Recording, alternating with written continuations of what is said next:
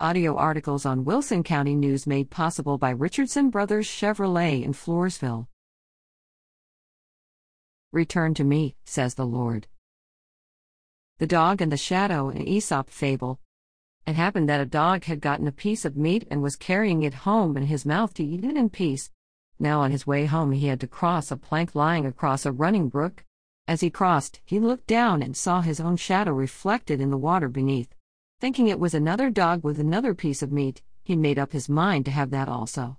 So he made a snap at the shadow in the water, but as he opened his mouth the piece of meat fell out, dropped into the water, and was never seen more.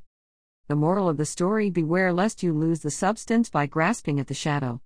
Andrew Poirier, a self-reclaimed human fly, was attempting to climb the outside wall of the new Howard Hotel in Baltimore, Maryland. It was April twenty-third, nineteen twenty-one, and he was doing this to raise money for the Pentecostal orphanage. He climbed easily to the sixth floor, and as thousands of spectators watched, he reached for what looked like a gray piece of stone near a cornice. He gambled all his weight and safety on it as he stretched upward, but suddenly he plummeted to his death on the concrete below. When investigators opened his clenched hand, they found, ironically, a spider's web. He had gambled his life on a piece of dry froth. Life is serious business. Do not gamble your soul on earthly froth. Secure your soul by pursuing spiritual treasure found in God's Word. Sin weaves a web of deceit that makes us think we have something solid to hang on to as we try to climb upward, but a spider's web will not support you. One needs something more substantial, like the firm foundation of Jesus' teachings. Fight the good fight of faith, lay hold on eternal life. First Timothy six eleven to sixteen. A little boy was given two quarters, one for the Lord on Sunday and one for some candy. He put the two quarters in his pocket and went outside to play. When he came back into the house, he reached deep into his pocket and found that one of the quarters was gone. "Oh my," he said, "I've lost the Lord's quarter." Isn't that the way it is with many of us? When we have all our needs and all our wants taken care of, the Lord gets what's left over. But think about it.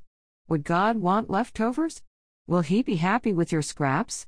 God has blessed us abundantly with possessions and talents.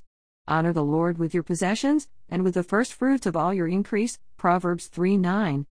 Zechariah one three. Therefore say to them, Thus says the Lord of hosts, Return to me, says the Lord of hosts, and I will return to you, says the Lord of hosts.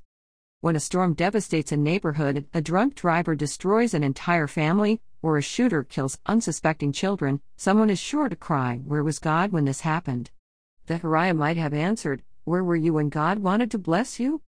Many seem to live as if they consider God their servant, a miracle worker to be on hand when troubles mount, and out of sight when life is running smoothly.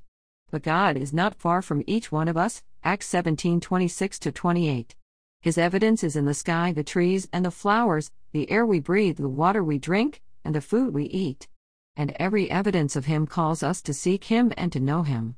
When we find Him in the book which He has given us, we are taught to respect, worship, and serve Him. How can we recognize the existence and power that created the earth and sustains our lives with air, food, and water, and still think He is only at our beck and call? Mother said we could have dessert only after we ate all our vegetables. We may not have liked it, but we understood it.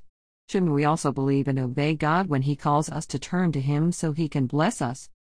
Thomas W. Bonham is an associate minister with the Forestville Church of Christ. To Adam at hotmail dot com, H T T P colon slash slash ontaroadtawforever. blogspot dot com